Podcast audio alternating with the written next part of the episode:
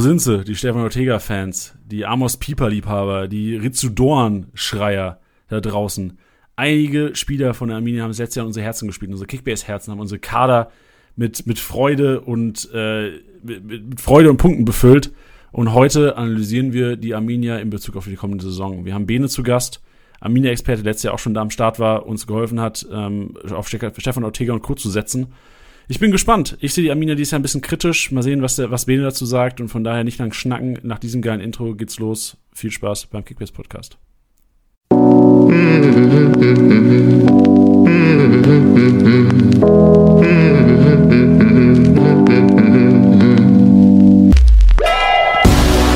Spieltagssieger Besieger, der Kickbase Podcast. Mit deinen Hosts Titti und Janni. Ja, hallo und herzlich willkommen, Spieltagssieger, der Kickbase Podcast. Heute wieder am Start mit dem dritten Teil unserer 18-teiligen Reihe unseres Kickbase Marathons. Wir bereiten euch vor auf die Saison heute. Thema, ihr habt es im Intro schon gehört, Arminia Bielefeld. Letztes Jahr in die Bundesliga aufgestiegen, eine echt passable Saison gespielt, einige Spieler dabei gewesen, die uns ins Herz gewachsen sind. Ich denke an Amos Pieper, ich denke an Stefan Ortega. Alle Ortega-Besitzer da draußen hocken wahrscheinlich gerade ähm, mit, ihren, mit ihren Kopfhörern oder sitzen im Auto mit dem Ortega-Trikot. Ähm, und heute wollen wir das Ganze auf äh, die nächste Saison abmünzen. Wird Ortega wieder eine Saison spielen? Wird äh, Amos Pieper wieder der, der Leuchtturm in der Abwehr? Einige Abgänge, einige Neuzugänge und von daher analysieren wir das Ganze und wir haben heute auch dazu einen Experten am Start. Wir hatten ihn letztes Jahr zu ungefähr selben Zeit schon bei uns zu Gast und ich muss sagen, wir haben ja jede Menge Experten hier immer und es ist eigentlich ist ja, ist ja ganz normal, dass viele Thesen äh, auch teilweise nicht eintreffen. Also das, du kannst ja noch so viel Sach Fußball-Sachverstand haben und äh, manche Thesen tre treffen einfach nicht ein. Ich meine, wie oft habe ich mich hier schon aus dem Fenster gelehnt, die treuen Zuhörer wissen Bescheid, und habe Sachen gesagt wie Alessandro Player wird der Spieler der Rückrunde und nee, Alessandro Player war vielleicht zwei, drei Spieltage geil in der Rückrunde. Also von daher, es sind immer Sachen dabei, die wir falsch prophezeien und ähm, deswegen ist dieser heutige Gast auch so besonders, denn ich, ich lehne mich mal wieder aus dem Fenster und würde sagen, was alles oder fast alles, was er letztes Jahr in diesem Podcast, in diesem Analyse der Aufsteiger-Podcast, damals hatten wir eine Episode gemacht mit Stuttgart und Bielefeld zusammen, äh, in, in einer Episode mit zwei ähm, Experten jeweils zu einem Verein. Und Bene hat die Arminia oder hat uns Kickbase Manager enorm gut vorbereitet. Ich erinnere mich an Aussagen wie Stefan Ortega ist dieses Jahr gut für eine Vorlage. Freunde, am zweiten Spieltag macht der Kollege einfach eine Vorlage. Waren solche Sachen drin wie, also das kann man vielleicht auch noch sagen, Bene spielt in der, in der 18er Liga auch unter anderem und der hat, äh, letztes Jahr hat er gemeint, ja, ich war jetzt die, also jetzt inzwischen die vorletzte Saison auf dem Treppchen gewesen, ähm, aber ich bin mir sicher, ich hole die Liga dieses Jahr. Bene hat die Liga geholt. Und das ist nur eine von vielen Aussagen für, für diejenigen, die jetzt Bock haben, das Ganze nochmal zu vergleichen. Hört wirklich mal rein in den Podcast. Ich habe das auch nochmal gemacht. Ich habe mir jetzt in die Vorbereitung auf den heutigen Podcast den, die Analyse der Aufsteiger 2020, 2021 äh, nochmal angehört von Bielefeld und Stuttgart. Und ich muss sagen, Bene, du bist ein kranker Kerl. Deswegen begrüßen wir jetzt Bene, nachdem ich drei Minuten hier eine Laudatio auf dich gehalten habe. Bene, herzlich willkommen zurück hier im Kickbase Podcast. Servus, ich freue mich auf jeden Fall, dass ich wieder eingeladen worden bin. Ähm, habe mich sehr gefreut natürlich, ähm, muss man dazu auch sagen, mit den ganzen Sachen, die ich da vorausgesagt habe. Äh, war schon ein bisschen glücklich auch, obwohl ich ja dazu sagen musste, Ortega, der hätte auf jeden Fall vielleicht noch die eine oder andere Vorlage noch mehr machen können. Ähm, aber ja, freut mich, dass ich wieder hier bin. Ja, sehr geil. Also Bene, du bist ja, du bist ja völlig zu Recht wieder hier. Also ich, ich, ich kann dir versprechen, da, da lehne ich mich mal aus dem Fenster, da bringe ich mal so eine kleine Bene-Aussage. Solange Bielefeld in der Bundesliga äh, bleiben sollte, so, solange das passiert, bist du unser Bielefeld-Experte. Also ich kann mir nicht vorstellen, dass irgendeiner draußen sitzt, so no, no, no front oder no offense für alle Bielefeld-Fans hier draußen zuhören, auch gerade die aus Benes Liga. Vorhin, es tut mir leid, aber Bene ist unser Bielefeld-Experte. Das ist natürlich, das sind warm, also sind nette Worte von dir, Janni. Ich bin natürlich ja. immer da. Ich freue mich natürlich. Aber, aber Bene, weißt du, was gefährlich ist? Es gibt ja, ja oftmals, du kennst das, wenn, äh, Beispiel Alfonso Davis, der kommt hoch zu den Profis, spielt unbekümmert auf, hat gar keinen Druck, spielt eine Mördersaison, ähm, gewinnt die Champions League, gewinnt alles, ist, wird als bester Linksverteidiger der, der Welt gehandelt und dann hat er auf einmal Druck und leistet nicht mehr oder bringt, bringt nicht mehr das auf den Platz, was er eigentlich kann. Letzte Saison bei den Bayern nicht so konstant gespielt und Kickbase auch kein geiler Spieler gewesen, Bene. Deswegen, ich will nur sagen, die Gefahr ist da, nicht zurücklehnen. Nee, auf keinen Fall. Ich bin natürlich angriffslustig wie eh und je, ne? Ähm, also ich Wie sag mal Arminia. so, ich sag, ja, gucken wir mal auf jeden Fall, aber die Liga nächstes Jahr bei mir werde ich natürlich wiederholen. Und Arminia wird meines, also ich sage Arminia, jetzt könnt ihr mich wieder drauf festhalten, Arminia wird nächstes Jahr nicht absteigen. Okay. Das Okay, heißt, ich also- sitze nächstes Jahr wieder hier. Ja, Bene, pass mal auf. Und ich bin der Meinung, außer es sollte noch was krasses passieren auf dem Transfermarkt, ich halte Arminia Bielefeld leider für einen der Top-Abschiedskandidaten. So, so, so Findest du? das, ich, leider, momentan, nach, meinem, nach meiner Einschätzung, ist das leider momentan noch so, ja. Aber wir werden, wir werden das ja ausdiskutieren, Bene. Wir sind ja zu zweit heute. Du als Bielefeld-Experte, ich als kritischer Bielefeld, äh, äh, Bielefeld-Spieler, Besitzer ja eventuell auch. Und ähm, ja, ich bin gespannt. Ich, hab, ich, ich bin, ähm, also gerade durch die Vorbereitung auf den Podcast heute, Kader intensiv angeschaut und muss sagen, ja, das, das könnte ein hartes Jahr werden für die Arminia. Vor allem, weil es halt das Jahr ist, so nach dem Aufstieg. So das zweite Jahr ist immer das Schwerste. Das ist wie so das siebte Jahr in der Ehe. Ja, das zweite Bundesliga-Jahr ist allgemein immer schwieriger. Irgendwie damals mit Düsseldorf und so auch im zweiten Jahr abgestiegen. Ja, genau. Oder. Darmstadt, weißt du, weißt Ja, du noch, Darmstadt Darmstadt, als ja. genau, also viele, aber ey, ich will es nicht verschreien, ich finde Bielefeld enorm sympathisch, aber ich muss ja auch so ein bisschen ähm, ohne die rosarote Brille an das Ganze hier rangehen. Ja, ich merk schon, du hast dir die Niederlagen am Betzenberg immer nicht verdaut. Ne? Ey, hör doch auf, Digga, hör doch auf. Das hier, ich, der, ey, gestern, Buzzy, wir haben gestern, äh, hatten, hatten wir Köln am Start hier, haben über Köln geredet und Leute, die wissen, dass ich Lautern-Fan bin, können es einfach nicht lassen, mir Seitenhiebe zu verteilen. Ich verstehe das gar nicht. Aber gut, vielleicht gibt es ja auch in einem Jahr keinen Grund mehr, mir Seitenhiebe zu verpassen. Jetzt haben wir Felix Götze verpflichtet und jetzt geht's Ja, ich wollte schon sagen, für 100.000 äh, Leihe, also nur für eine Leihe zu sagen, für den ist ja nicht schlecht. Ja, ja. Ö- irgendwo haben wir es auf einmal her jetzt. Aber das, das ist ein anderes Thema. Da machen wir vielleicht mal einen anderen Podcast drum. Heute geht es um Arminia Bielefeld und ob die Leute was für eure Kickbase-Kader sind. Bene, ähm, ich glaube, wir müssen jetzt nicht mehr groß über deine Vergangenheit quatschen. Die Leute wissen, dass du ein kranker Motherfucker bist und über Arminia Bielefeld be- Bescheid weißt. Äh, lass mal ein bisschen über, über die Arminia quatschen. Letztes Jahr ähm, einige Höhen äh, und einige Tiefen gehabt. Wie hast du es letztes Jahr wahrgenommen? Was waren für dich so die, die, die Spiele oder die Punkte, die rausgeragt haben? Also ja, die punktbesten Spieler und einfach auch die besten Spieler im Kader waren halt auch so die, die am meisten Kickbase-Punkte fast mitgemacht haben. Also auf Nummer 1 natürlich Ortega, was der alles da gehalten hat. Ähm, wie viele Punkte der auch einfach festgehalten hat, unglaublich. Ähm, ja, Nummer 2 Amos Pieper, ey, was der da alles wegverteidigt hat. Klar, hat er auch mal irgendwie einen Aussetzer gegen Leipzig zum Beispiel da. Ähm, aber trotzdem über die ganze Saison absoluter Lieferant. Ja, Und da muss man dazu noch sagen, Nummer 3, Ritzu Dorn, ähm, boah, was der alles am Ball gemacht hat, wie viele Vorlagen, wie viele Tore. Klar, das waren jetzt äh, fünf Tore insgesamt nur. Für einen Aufsteiger finde ich das sogar noch passabel. Aber der hat auch einfach durch die ganzen Laufwege, die der hatte, durch die Dribbelstärke, so viele Räume gemacht, geöffnet für die Mitspieler. Ähm, das waren im letzten Jahr auf jeden Fall die drei punktbesten und besten Spieler bei uns, auf jeden Fall. Ja, drei Säulen. Ähm, äh, Sehe ich auch so. Also Rizzo Dorn war für mich immer so, also Amos Pieper und Ortega waren für mich immer die Konstanten. Also die haben gut gespielt. Ja. Ähm, klar, du hast gesagt, einige Aussetzer. Ich glaube, Ortega hatte Ortega überhaupt einen Aussetzer. Ich glaube, einmal ein Fehler für Gegentor oder sowas maximal bekommen. Ja, gegen Wolfsburg war das, ja. Das Ah, genau, ja, das genau. dritte Spiel, dritte, vierte Spiel, glaube ich, war das da irgendwie, der hat am Ball auf Arne Meyer gespielt. Ja, ja, ich erinnere mich. der Das war auch eine heiße Diskussion. Ja. Das war eine heiße Diskussion, ob da, wer da den Fehler für Gegentor bekommt. Ich erinnere mich noch an die, an die, an die Informationen von Opta, die darüber geschossen sind. Aber äh, lass uns nicht darüber sprechen. Äh, aber ich muss sagen, ja, ähm, Pieper konstant, Ortega überragend. Also, äh, das ist ja wirklich so, der ist bester Kickbase-Torhüter in der, in der App gewesen letztes Jahr. Hätte ja auch keiner für möglich gehalten, außer du, ja, letztes Jahr im Sommer. Ähm, und Rizzo Dorn. Rizzo Dorn war für mich vor allem in Spielen gegen Gleichgesinnte, muss man sagen. Also wenn es gegen Mittelfeldmannschaften oder gegen die untere ähm, oder gegen die untere Hälfte ging, ich erinnere mich an Spiele gegen Stuttgart, die, okay, die jetzt vielleicht im, im besseren Mittelfeld zu Hause sind, aber ich erinnere mich an einige Spiele, wo Rizzo Dorn echt einen Unterschied gemacht hat. Ja, und, Und jetzt natürlich auch- die Frage, wer das, also Ja. wer soll dieses Lo Loch halt stopfen? Genau, ne? da, dahin halt- wollte ich nämlich, Bene, weil jetzt, das ist so für mich der Abgang, der eigentlich am, am, am schwersten wiegt. So Rizzo Dorn, wer, wer wurde eingekauft und wer könnte eventuell in der nächsten Saison diese Löcher schließen? Weil ich weiß, ein, ähm, ein Okugawa wurde jetzt fest verpflichtet. Ähm, ihr habt einen aus, aus Frankreich geholt, äh, äh, Lasme, ich glaube, zweite französische Liga Ja. ein, ein Außenstürmer, der irgendwie 1,92 groß ist, ist für mich auch erstmal ein Riesenfragezeichen.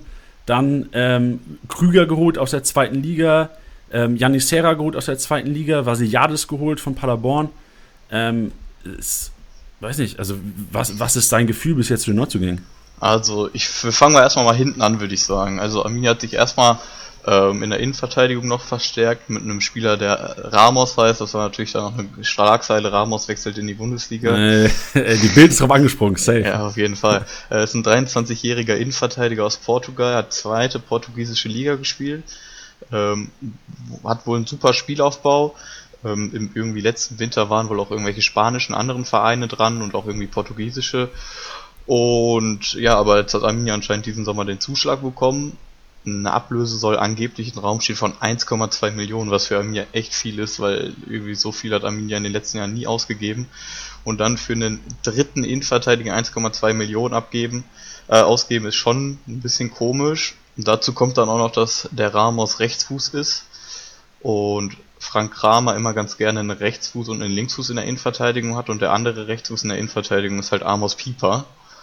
Und nun stellt man sich die Frage, ja, was passiert dann mit dem Pieper? Soll der noch weg? Also gab es immer wieder irgendwelche Gerüchte, dass ein Pieper vielleicht nochmal irgendwie, wenn einer bieten sollte, auf jeden Fall verkauft werden könnte, weil Arminia einfach das Geld auch braucht. Ähm, spätestens, wenn er jetzt nochmal weiter so eine konstante Bundesliga-Saison spielt, wird der Ramos ähm, halt im nächsten Jahr wahrscheinlich vertreten, also Ramos den Pieper vertreten. Ähm, ja, da muss man halt gucken. Ja, bei Ramos, ich mich hat auch gewundert, also 1,2 Millionen, wie du gesagt hast, fand ich auch so, oh, okay, Arminia Bielefeld. Ähm, es lief anscheinend gar nicht so schlecht finanziell. Ähm, muss man auch sagen, also der hat ja die, die komplette Sporting-Jugend durchgemacht. Also die ja. U19, U17, U19, die B-Mannschaft, die U23. Ähm, ist dann die, in, die, in die zweite portugiesische Liga und das ist ja für mich zuerst mal wahrscheinlich ein vielversprechendes Trend gewesen. So. Also wahrscheinlich, ich weiß jetzt nicht, wie seine Leistung in der zweiten Liga war, aber was jetzt marktwerttechnisch, äh, wie das aussieht, hat er eine erfolgreiche Saison gespielt letztes Jahr. Ja. Also ähm, der hätte wahrscheinlich auch irgendwo Stammspieler werden können in irgendeiner ersten Liga, im, vielleicht auch in der portugiesischen ersten Liga. Also ich stelle es mir eigentlich so vor, dass er vielleicht Pieper dieses Jahr noch bleibt und dann zum nächsten Jahr, dass der Ramos dann die Lücke füllen soll. Ähm, das wäre eigentlich auch der sinnvolle Schritt und das traut man Arabi eigentlich auch so zu, dass er das extra dann so gemacht hat. Ich glaube nicht, also ich könnte mir nicht direkt vorstellen, dass er direkt ähm, für Nilsson dann reinrutscht in die Startelf. Klar, kann passieren, aber dann wie gesagt mit dem Rechts- und Linksfuß ist dann durcheinander. Nilsson ähm, ist Linksfuß? Genau. Äh, Nilsson ist Linksfuß, ja. Auch der einzigste Linksfuß in der Innenverteidigung, den wir haben. Van der ist auch Rechtsfuß. Das spricht auch so ein bisschen gegen, also eigentlich sind wir noch gar nicht so weit, eigentlich wollen wir jetzt erstmal die Neuzugänge, aber das spricht ja so ein bisschen auch gegen Van der Horn wahrscheinlich, wa? Ja, Van der Horn, das war auch, der hatte auch sehr unglückliche Spiele. Auch zwei sehr doofe Elfmeter verursacht letztes Jahr. Äh, also der ist, glaube ich, einfach nur ein Ergänzung, also Ergänzungsspieler ist vielleicht ein bisschen zu hart, aber ist halt ein Spieler, der wahrscheinlich nicht äh, mehr spielen wird als ein Pieper oder ein Nilsson auf jeden Fall. Ja, sehe ich auch so. Dann die anderen Leute. Also du kannst auch gerne nochmal, ähm, also Okugawa ist ja, glaube ich, zur, im Winter gekommen letztes Jahr. Du kannst auch gerne, gerne noch so ein bisschen was über ihn sagen. Wir, klar, wir haben seine, seine Tore gesehen, ich glaube gegen, was nicht, gegen Leipzig, dass er sogar ein wichtiges Tor gemacht hat. Oder mm, gegen, gegen nee, Großen auf jeden Fall getroffen. Oder was Dortmund? Ähm, das war nach einer Ecke, das war ein abgefälschtes Ding, aber ich weiß gerade auch nicht, wann es war. Es war auf jeden Fall zum Ende. Es war, war auf jeden groß, Fall es war nichts Großes. Nee, ich glaube, es war nichts Großes. Nee? Oder Köln, es war gegen Köln, glaube ich, ne? Ich weiß es, ich weiß es nicht genau. Ich weiß Egal, nicht genau, wir hören auf zu spekulieren. Was ist denn deine Meinung zu Okugawa? Ja, können wir ja so weitergehen. Dann Okugawa sehe ich als Mittelfeldspieler. Der kam ja letzten Winter dann von Red Bull Salzburg erstmal als Laie. Ähm, wurde so ein bisschen eigentlich gehandelt als Flügelspieler. Hat er auch so in den ersten Spielen unter Neuhaus noch gemacht.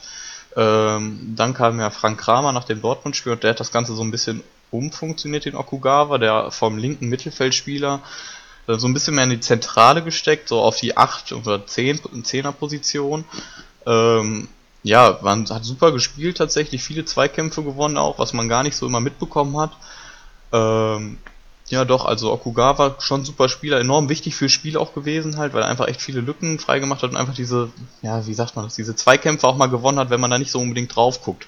Also so einen brauchst du halt immer im Team, der dann Zweikämpfe gewinnt, läuft, äh, Pässe spielt, die einfach nicht auffallen. Und das hat Okugawa sehr gut ausgefüllt und er auch echt ein richtig guter Transfer. Er ist ein Bundesligaspieler und ich erinnere mich jetzt ans Tor, es war gegen Leverkusen. Ah, das war stimmt, gegen Leverkusen, richtig. Ja. Sogar auswärts, ne? In Leverkusen war das. Ja, es war in Leverkusen, ja. ja verrückt. Gute Recherche. Ja, interessant. Ja. Und, und neben ihm könnte jetzt eventuell ein, ein Vasiliades, der von Paderborn gekommen ist, eventuell ja auch in die, in, in die Startelf rücken, richtig? Hm, ja, den Vasiliades sehe ich halt so ein bisschen als Arne Meyer-Ersatz, also auch als ein Achter, ähm, der ungefähr genau den ganzen, also der ungefähr Meier genau ersetzen könnte. Es könnte halt genau, also ist im Endeffekt fast derselbe Spielertyp. Ähm, ja, muss man nur so ein bisschen schauen, wie fit ist Vasiliades. Der hat ein sehr unglückliches Jahr jetzt bei Paderborn gehabt, ähm, war leider auch viel verletzt, hat sich nochmal zum Ende hin verletzt. Ähm, ja, muss man gucken, wie fit er jetzt ist und wie weit er die Vorbereitung komplett mitmachen kann. Hat jetzt beim Trainingsauftakt auch noch individuell trainiert. Ähm, ja, muss man so ein bisschen schauen, aber ich glaube, es wäre vielleicht auch noch eine Option, ähm, dass Arminia sich noch einen Mittelfeldspieler holt. Es könnte auf, also steht auf jeden Fall noch im Raum. Leider gibt es da keinen Namen zu, ähm, aber es wäre auf jeden Fall noch denkbar, dass Arminia da zuschlägt auf der Position.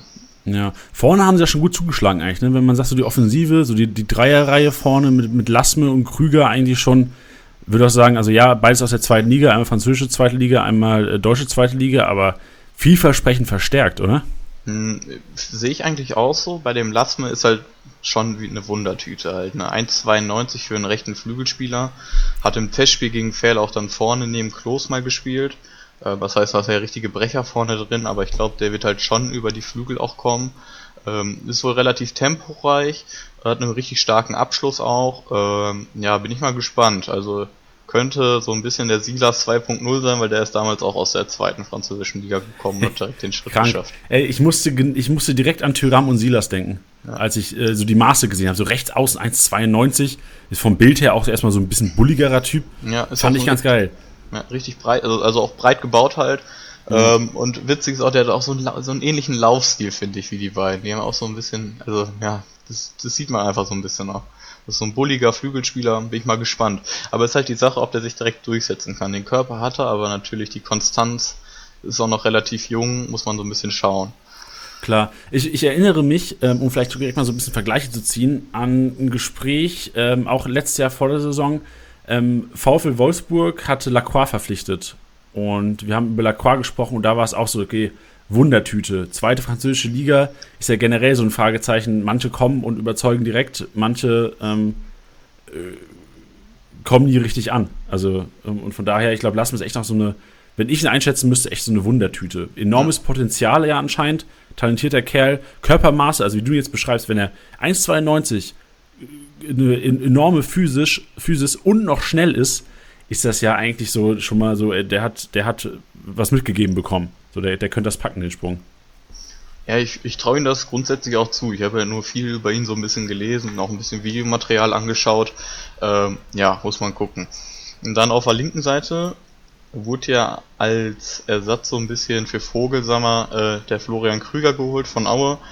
Auch wieder für rund ungefähr circa eine Million Euro Ablösesumme. Das ist für Arminia auch wieder echt eine Stange Geld. Auch für einen Spieler, der Krüger hat Marktwert von 4 Millionen. Das heißt, da hat der Arabi auf jeden Fall äh, wieder gut was verhandelt. Ähm, ja, der Krüger könnte halt echt so der 1 zu 1 Vogelsammer-Ersatz sein. Krüger hat irgendwie letztes Jahr in der zweiten Liga ähm, 17 Scorer gemacht, also ich weiß nicht genau wie viele Tore und Vorlagen, ich glaube irgendwie 9 Tore.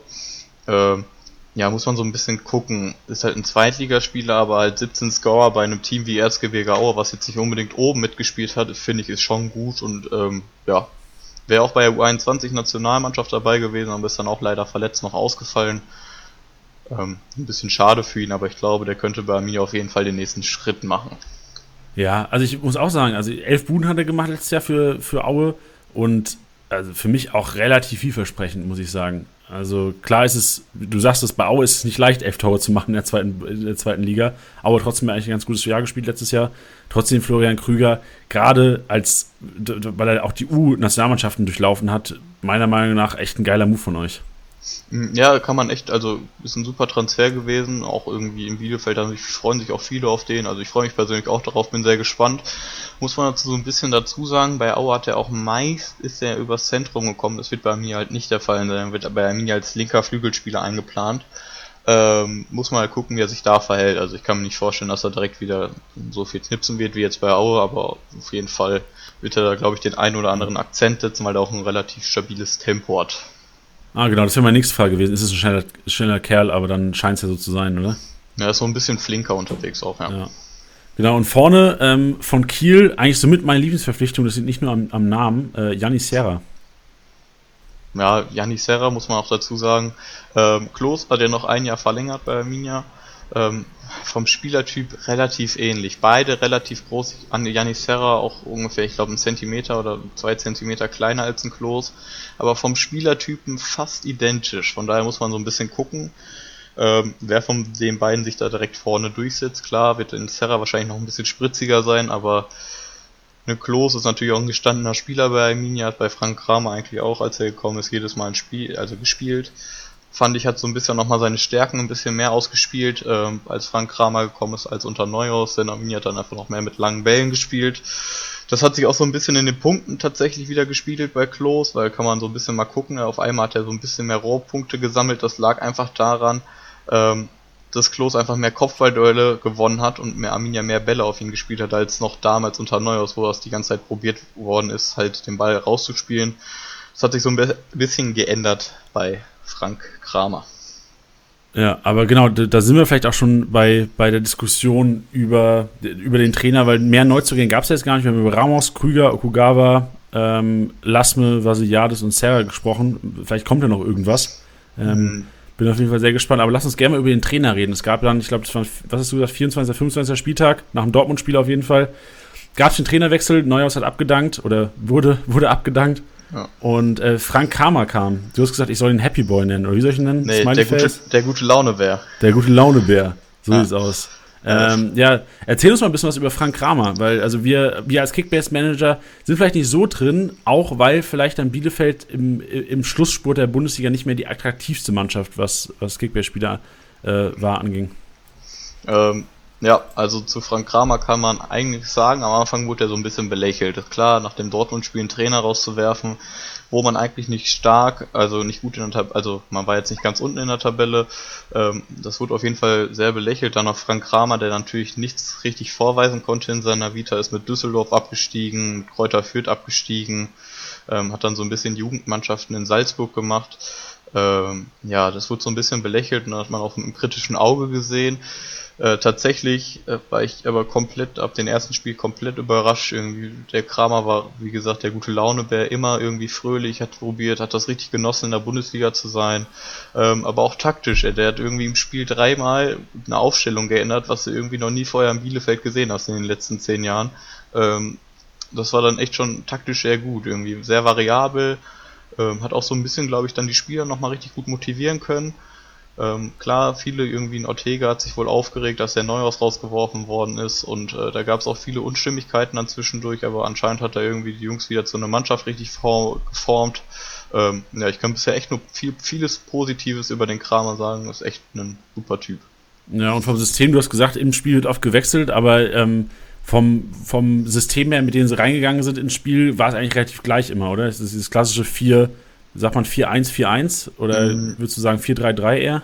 Also das ist halt genau die Sache. Zum Ende hin war es immer mehr 4-3-3. Als der Kramer gekommen ist, war erst ein 4-1-2-1-2. Ähm, das ist halt so, hat sich so ein bisschen geändert. Äh, am Ende haben wir immer auch oft so ein bisschen den Gegner gespiegelt. Das, also das heißt, wenn der Gegner irgendwie mehr über die über das Zentrum gekommen ist, dann hat, kam das 4-1-2-1-2 zugang, aber wenn dann irgendwie mehr über die Breite, dann wurde im 4-3-3 agiert. Ähm, das war so ein bisschen immer unterschiedlich, je zu Gegner. Ich glaube tatsächlich aber nächstes Jahr, dass wir im 4-3-3 auf jeden Fall starten werden und dann auch immer halt, wie gesagt, variieren zum 4-1-2-1-2. Ähm, oft war es dann auch so, dass irgendwie ab der 70., 65. Minute ein zweiter Stürmer reinkam und dann wurde im 4-4-2 agiert, also im ganz normalen 4-4-2. Mhm. Ähm, ja, das ist halt diese Variabilität, die halt irgendwie Frank Kramer reingebracht hat. Wäre bei einem äh, 4-1-2-1-2, also bei einer Raute, dann Okugawa der Zehner? Oder wer wird ähm. da, weil also, gerade schon mal die Kickbase-Fragen reingeballert, weil so ein Zehner ist natürlich immer relativ attraktiv. Hm, ich könnte es nicht genau sagen, ob Ugawa den, Okugawa den Job macht. Die Zehnerposition hat halt letztes Jahr ähm, dann so ein bisschen Dorn eingenommen, aber auch in manchen Spielen so ein bisschen Klos, der dann einfach Bälle weitergeleitet hat. Ähm, ich könnte es nicht genau sagen. Ich könnte, ich würde es Okugawa auf jeden Fall zutrauen, weil der echt spielerisch ist, super Spiel, ein super Spieler, was man eigentlich gar nicht so mitbekommen hat. Ähm, einen Lassme sehe ich da tatsächlich eher nicht, weil das ist halt dann schon eher so ein bisschen so ein Abschlussspieler. Äh, einen Krüger sehe ich da jetzt tatsächlich auch nicht unbedingt. Also von den Spielern, die wir gerade tatsächlich da sind, würde ich halt schon am ehesten auf diese, auf dieser Position auf der 10 so ein bisschen den Okugawa sehen, das stimmt schon, ja. Ja. sehr interessant. Dann äh, noch letzte Frage zu Frank Kramer. Wie ist denn seine Kommunikation? Ich habe, glaube ich, selbst erst eine Pressekonferenz von ihm gesehen äh, letztes Jahr. Ich glaube, ich weiß nicht, das war für irgendeinem relativ äh, wichtigen Spiel vor der Arminia, von Arminia, ich glaube gegen Mainz oder sowas, habe ich mir die PK mal angeschaut von ihm. Ähm, wie ist er auf der Pressekonferenz? Sagt er, gibt er viele Infos zu Personal? Lohnt sich so eine Pressekonferenz anzuschauen als Kickbase-Manager? Oder ist das generell so ein bisschen, ähm, jetzt nicht böse gemeint, so, du weißt, was ich meine, Geschwafel? Ja, ähm, also äh, tatsächlich gibt er halt nicht so viel Preis, aber letztes Jahr zum Ende konnte man eigentlich immer die Aufstellung, ähm, da war jetzt, hat, sich, hat sich nicht viel geändert. Das ist jetzt nicht einer, der jetzt hier von Spieltag zu Spieltag äh, eine ganz andere Elf aufstellt. Äh, das ist nicht so, vielleicht irgendwie mal eine taktische Änderung auf dem Flügel, aber im Endeffekt ist er fast irgendwie ab dem 25. Spieltag mit der gleichen Elf aufgelaufen. Ähm, von daher, ja, weiß ich nicht, ob sich die Pressekonferenzen von Arminia dann lohnen. Ja, nee, dann, dann lohnt sich vielleicht eher die Kickbase-PK, wo wir eventuell, wenn was gesagt wurde, das mal zusammenfassen, Freunde. Ja, die Kickbase-PK oder die von Julian Nagelsmann. Richtig, genau. Die oder die. 50-50. So sieht's aus. Ja, was mir unter Frank Kramer aufgefallen ist, wir können ja auch mal so ein bisschen Richtung mögliche Startelf umschwenken, dass ähm, Marcel Hartl keine Rolle mehr gespielt hat. Ähm, siehst du das weiterhin so? Weil ich erinnere mich auch, dass ähm, das war vielleicht auch eine der also ich will jetzt nicht schlecht reden, aber eine der Aussagen, die vielleicht nicht so ganz gestimmt haben, war, dass das Marcel Hartl so der, der, der Zielspieler war, ja. ist bei der Arminia. Ich meine, klar war er vielleicht am Anfang, hat einfach nicht erfüllt die Rolle in der Bundesliga.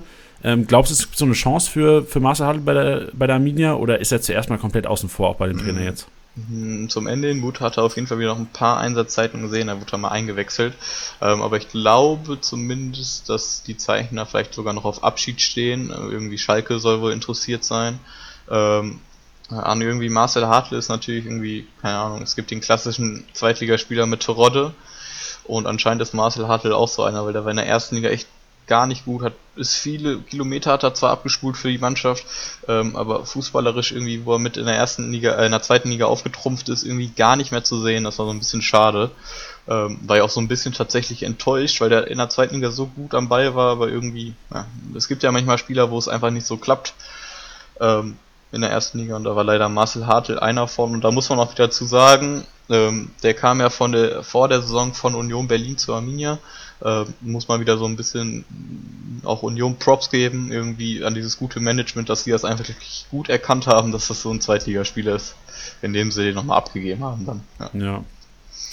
Smart. Wie kann, man, wie kann man sowas schon sehen vor so einer Saison, bevor er überhaupt Bundesliga gespielt hat? Aber ja, hey, ich, Respekt. Ja, also ich, ich fand, das war einfach wieder ein guter Manager-Move von Union. Da haben sie auch noch eine gute Ablöse generiert. Ja, war ganz ja. in Ordnung. Und jetzt spielen sie international. Verrückt. Hätte man auch nicht für möglich gehalten. Ja, den Weg gehen wir ja auch. Zweites ja, Bundesliga, genau. Geil, sehr gut. Die Einstellung stimmt. Äh, lass uns mal Richtung mögliche Startelf gehen. Ähm, ich glaube, wir, wir fangen im Tor an, aber eigentlich brauchen wir nicht diskutieren, dass Stefan Ortega ähm, hin, äh, zwischen den Pfosten steht. Ich meine, es war, glaube ich, eine Diskussion, ob er zu den Bayern geht als zweiter Mann. Ich weiß nicht, ob die jetzt komplett vom Tisch ist, aber sehr unrealistisch. Stefan Ortega Nummer 1 in der Saison, oder? Ähm, ja, auf jeden Fall. Ortega geht wahrscheinlich als Nummer 1 ins Tor, wenn sie dann nicht nochmal irgendwie ein Angebot reinflattern sollte. Ähm, aber ich, nee, Ortega wird sicher sein. Irgendwie auch aus sicheren Quellen hat man gehört, dass er seine Wohnung noch um ein Jahr verlängert hat. Aha, ähm, uh, gute, Quelle, gute Info hier. Also das sind die Insider-Infos. Nein. Ähm, das kriegt man in einer kleinen Stadt wie Bielefeld schon ganz gut mit. Das ist sein bester Kumpel Immobilienmakler. Äh, nee, aber hilft bei einer um Umzugsfirma. Ah, geil, geil, geil, geil. Ja, perfekt. Das sind die Infos, die wir brauchen hier. Mehr Bene. Ja, muss man auch so ein bisschen halt gucken. Ist letztes Jahr von Ortega im Vertrag, ähm, ob er nochmal verlängert oder ob er, also Ausland soll wohl auch einreizen, aber klar, ist auf jeden Fall. Ich glaube, er steht dieses Jahr noch am Tor, danach kann man so ein bisschen gucken. Ja, Dann in der Verteidigung würde ich auf jeden ey, Fall. Ganz kurz noch zu Ortega, mich hat auch ja. geschockt, die Summe. Was irgendwie nicht 1,5 Mio für dir gegen hätte ja, können. Fand ich auch frech eigentlich. Das war auch wurde direkt dementiert am Trainingsstart. Also es ah, wurde direkt okay. von, also das hat einfach irgendeine Presse reingeworfen und es wurde direkt dementiert, dass es halt nicht so ist. Ähm, und es gab halt dieses Bayern-Gerücht, aber wenn man mal irgendwie richtig guckt, irgendwie hat er sich da nur selber reingeredet. Ähm, irgendwie hat er die ganze Zeit nur gesagt, dass er mal gerne noch Titel gewinnen würde und äh, wenn einer anklopfen würde, er sich das auf jeden Fall überlegen würde. Also das hat er ah, einfach okay. nur selber hochgeschaukelt, so ein bisschen in Interviews. Aber verrückt, ja. was die Medien draus machen manchmal, oder? Ja, auf jeden Fall. Ey. Das wusste ja gefühlt jeder, dass dann angeblich da was mit Bayern sein sollte, obwohl da halt eigentlich nie was war. Das ist so verrückt, das ist so verrückt. Aber gut, gehen, gehen wir weiter zu verteidigen. Du wolltest schon ansetzen. Äh, weiter, weiter im, weiter ja, im Text. Auf jeden Fall gehe ich mal von einer Viererkette aus. Ähm, ich habe ja eben von der Variabilität von Kramer gesprochen. Ich kann mir trotzdem nicht vorstellen, dass wir eine Dreierkette machen. Ähm, obwohl das halt auch so ein bisschen vermutbar wäre jetzt mit dem Innenverteidiger, aber ich glaube es tatsächlich trotzdem nicht. Ähm, Pieper und Nilsson sehe ich da tatsächlich ähm, als gesetzt erstmal. Der Ramos wird auf jeden Fall die erste Möglichkeit sein. Ähm, vielleicht mal, wenn irgendwann mal eine schwächere Phase hat, um reinzukommen. Ähm, möglich wäre es natürlich auch, wenn der Amos Pieper jetzt noch ein gutes Olympiaturnier spielt, dass dann noch irgendein gutes Angebot reinkommt, dass er dann noch kurzfristig oder zum Ende der Transferperiode den Verein verlässt. Ähm, Gehe ich tatsächlich dieses Jahr aber auch noch nicht von aus, sondern halt erst zum nächsten Jahr. Ähm, ja, als Rechtsverteidiger sehe ich dann Cedric Brunner, müsste eigentlich auch gesetzt sein. Ähm, so ein bisschen auch der heimliche Punktehamster konnte man letztes Jahr relativ lange im Team haben, weil er einfach dann irgendwie so stabil 60, 70, 80 Punkte gemacht hat. Ey, safe, auch am Ende ab und zu 100er mal rausgehauen oder sowas. Also Cedric Brunner ist mir auch noch positiv im Kopf. Ja, den kann man sich auf jeden Fall auch mal auf die Scout-Liste packen, weil Arminia einfach auch 11 mal zu 0 gespielt hat. Und ähm, so ein Spieler, der eigentlich immer spielt von der Mannschaft, bei 11 zu 0 spielt, ist schon in Ordnung. Ähm, hatte halt letztes Jahr auch einfach irgendwie nur Maximumpreis von 3, irgendwas Millionen mal. Also war, den konntest du immer für 2 Millionen gefühlt schnappen. Ähm, war schon nicht schlecht. Auch vielleicht für dieses Jahr wieder eine Option. Ja. Lass mich ganz nur kurz eine Sache zu, zu, zu Pieper nachfragen. Du hast angesprochen, Pieper ist bei, bei Olympia dabei und ich glaube, das ist ein Thema, was allgemein bei uns Kickbase-Managern vielleicht noch nicht so im Kopf ist, diese, diese Olympia-Thematik. Also ich habe mal geschaut, Olympia, ich weiß jetzt nicht, wann das Finale terminiert ist, aber, aber Olympia an sich geht ja, glaube ich, bis zum 8. August. 9. Äh, August sogar, wenn ich das richtig sehe. Und das sind ja im, ist, ist im Grunde genommen vier Tage vom Bundesliga-Start oder fünf Tage vom Bundesliga-Start. Ja, also das Und ist echt komplett.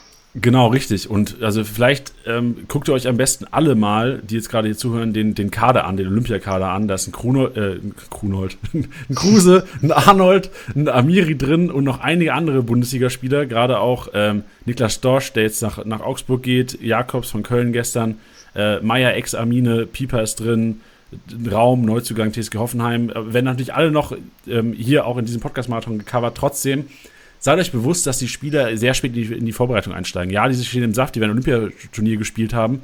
Trotzdem sind, ähm, also ich, ich glaube jetzt nicht, dass Amos Pieper sich groß einspielen muss bei Bielefeld, aber jetzt Niklas Dorsch beispielsweise, der kommt wahrscheinlich drei Tage bevor es losgeht in der Bundesliga zum ersten Mal zum FCA und trainiert damit.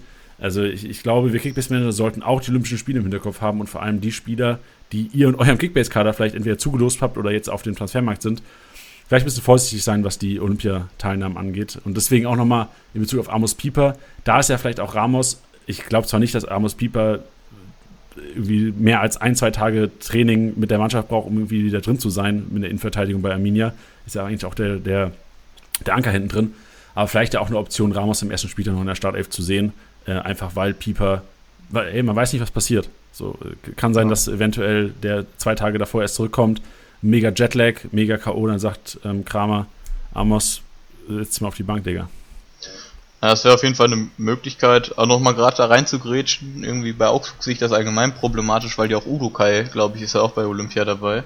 Und das ist ja auch noch so eine Säule. Da muss man, glaube ich, so ein bisschen das ist richtig. gucken. Das ist richtig, ja, genau. Udukai ist auch dabei. Ähm, ja, und sonst, also ja, genau. Man müsste mal komplett analysieren. Also ich sehe auch einen Florian Müller, der jetzt der neu, die neue Nummer 1 von Stuttgart ist. Ähm, Stuttgart Podcast gibt es übrigens am Samstag auf die Ohren für euch. Das kann man auch schon sagen, mit einem ähm, Stuttgart-Experten, der auch, ähm, das kann man auch schon mal sagen, gerade was das Netz angeht, was Stuttgart äh, Blogs und sowas angeht, ganz weit vorne ist. Ähm, Florian Müller, die neue Nummer 1 von, von Stuttgart, ist auch ein Fragezeichen. Bist, bist du Nummer 1 im ersten Spieltag, wenn du zwei Tage vor Spielbeginn irgendwie zum, zum Verein stößt? Also ich bin echt mal gespannt auf die ganze Thematik. Ich wollte es nur ansprechen, weiter im Text mit der Arminia. Ähm, ja, gehen wir mal rüber zur Linksverteidiger-Situation. Ähm, da steht zurzeit Lauersen, ähm, der hat aber ein Katastrophenjahr bei Arminia gehabt, also es war echt spielerisch nach vorne, war sogar nochmal in Ordnung, ähm, aber defensiv absolut, ja, können wir es mal aussprechen, echt absolut schlecht, äh, muss man so ein Boah, du schauen. hast schlecht gesagt, Digga. Ich dachte, ich dachte jetzt, du kannst ja, also das Geile ist ja, so im deutschen Fernsehen, ich weiß nicht, ob du den Auftritt von Eminem kennst bei TV Total, du kannst ja Scheiße sagen einfach. Ja. Also, Bene, äh, du kannst es gerne, wir können es auch nochmal aufnehmen, aber du kannst auch gerne den Satz nochmal neu beginnen mit Lausen. Also, waren, den konnte ich mir echt gar nicht mehr angucken. Also, dann wurde sich auch immer über aufgeregt und dann, wenn man einmal so einen Spieler hat und dann, der hat auch echt so viel falsch gemacht, auch, also wirklich nur defensiv, offensiv war es manchmal noch in Ordnung, aber es war echt scheiße. Danke. Äh, ja, da muss man so ein bisschen gucken. Arminia hatte auch noch vielleicht einen Neuzugang auf dem Zettel. Ähm, Ullmann von Rapid Wien heißt er. Ähm, kennen wahrscheinlich. Ey, doch, Leute. ich, ich kenne den. Der ist, also was, ich kenne den. Ich habe den auf jeden Fall irgendwo schon mal gehört. Vielleicht war der auch mal bei anderen Bundesligisten schon im Gespräch. Aber äh, der ist, das, also ich glaube, das ist ein guter Mann. Das ist auch ein guter Mann, aber das ist halt ein Linksverteidiger von Rapid Wien. Rapid Wien ist äh, in der Champions League Qualifikation, wenn mich nicht alles täuscht. Äh, da ist halt die Frage, warum sollte der zu Arminia wechseln, außer dass er die Bundesliga reizt. Das ist auf jeden Fall, falls er kommt, geht da auch eine Empfehlung von mir raus, weil ähm, ist ein sehr baldsicherer Linksverteidiger und äh, den gab es bei Arminia mehrere Jahre leider nicht. Ähm, das wäre eine super, das wäre nochmal ein super Transfer. Und aber sonst würdest du sagen, wenn jetzt kein Neuzugang mehr kommt, ist, ist, ist Lauchsen gesetzt, weil ich muss sagen, der ist ja momentan eine Mio wert und gerade für einen Start, also eine Million, eine Mio sinkend. Ähm, und gerade mhm. für einen Start, was ist denn mit dem Medina? Ist die Medina ja, genau, noch das, ja, der Medina ist noch da. Und da würde ich mir, wäre ich mir nicht sicher, wer von den beiden äh, das Duell machen würde. Es ist, wie gesagt, beides keine richtig guten Linksverteidiger. Die Medina kommt dazu, ist noch Rechtsfuß. Äh, und Rechtsfuß als Linksverteidiger ist immer schwierig und hatte trotzdem am Ende noch den Vorzug mal gehabt gegenüber Lauersen. Ähm, ja, als Lukoki einmal, ich glaube, gesperrt war, musste die Medina ran und nicht Lauersen. Ähm, also ich glaube, das Rennen wird dann sogar schon die Medina machen, aber ich bin mir eigentlich sicher, dass da noch jemand kommen wird. Ja, ich erinnere mich auch, ähm, Lausen hat letztes Jahr, bevor er zu Arminia gekommen ist, mal auf irgendeine Nachricht von irgendeinem Kickbase-Manager reagiert und hat sich da ausgesprochen, dass er der Start ist, also der, der, der Linksverteidiger für das ganze Jahr sein wird. Und ich glaube, hat relativ große Töne gespuckt. War jetzt relativ wenig hinter, aber der kann ja eigentlich ganz gut kicken. So, wenn man seine Vergangenheit anschaut, ist es ja eigentlich ein Top, ist das so, also jetzt, jetzt keinen Augustinsson-Vergleich ziehen, aber geht das schon fast so in die Richtung. Ja, also wie gesagt, Katastrophenjahr bei Arminia kann sein, dass er jetzt in der, in der Sommerpause an sich gearbeitet hat. Ich lasse mich überraschen. Ähm, ja, aber ich glaube, wie gesagt, Arabi hat auch noch gesagt, dass da wahrscheinlich noch was kommen wird. Also ich gehe davon auch hoffentlich aus.